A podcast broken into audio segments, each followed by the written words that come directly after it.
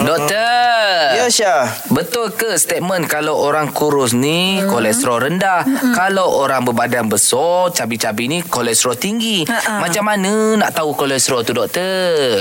Okey sebenarnya kurus gemuk adalah bukan indikasi kolesterol tinggi ataupun rendah mm-hmm. eh? tapi memang iyalah kadang-kadang kita boleh tengok biasanya orang gemuk mm-hmm. dia lemak lagi banyak dan Ha. tendensi dia apa bahasa Melayunya tendensi Tendensi bahasa Melayu Mak Syah pukul kamu. Tendensi ah kecenderungan dia Kecenderungan. untuk kolesterol Oh. Alah. Ah, tinggi tu ada tapi itu bukan salah satu indikasi lah jadi lagu mana kita nak tahu dia kolesterol dia tinggi ataupun tak Rendah. Ah. yang pertama daripada simptom-simptom dia biasanya orang kolesterol tinggi ni dia akan mengalami kebah-kebah Betul. Oh. Oh. letih sakit kepala apa semua dah.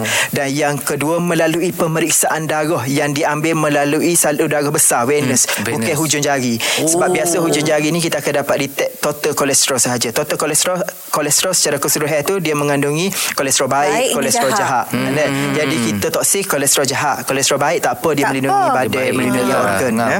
Jadi untuk kurangkan kolesterol dalam badan ni salah satu faktor dia mengenal pasti. Salah satu ada fizikal. Ah. fizikal, minum air dulu. Ha. Fizikal Fizikal. Ha? kita boleh tengok juga melalui mata. Mata dia kalau dia ada putih-putih di sekitar mata yang Ah, dipanggil macam tuak tu. Ah kolesteatoma tu. Ah. Ah. yang tu indikasi kepada kolesterol, tinggi Kolesterol juga. macam- Kalau macam dekat kulit-kulit tu macam Ya betul juga ada kolesterol apa kolesterol point tu kan. Tuak-tuak tu, Ya macam betul ketuak tuak tu. tuak. Ha Ah. Hmm. iaitu Tu kolesterol kolesterol juga. punya. Ya eh. Jadi yang cara nak dapat sahih kodok Hmm. melalui pemeriksaan darah melalui darah puasa lah mesti puasa 8 hingga 12 jam. Hmm. 10 jam pun dah kira okey Tak dah. payah tunggu Ramadan, Eh, ya. ah, Tak payah tunggu Ramadan.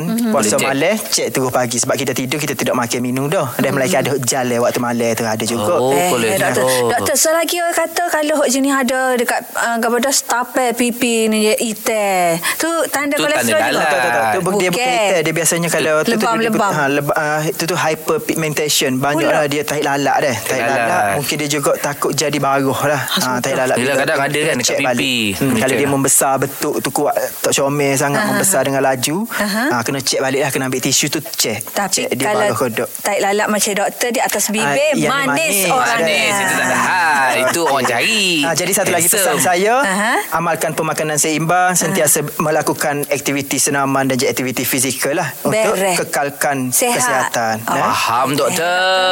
Mujur dia doktor. Terima kasih.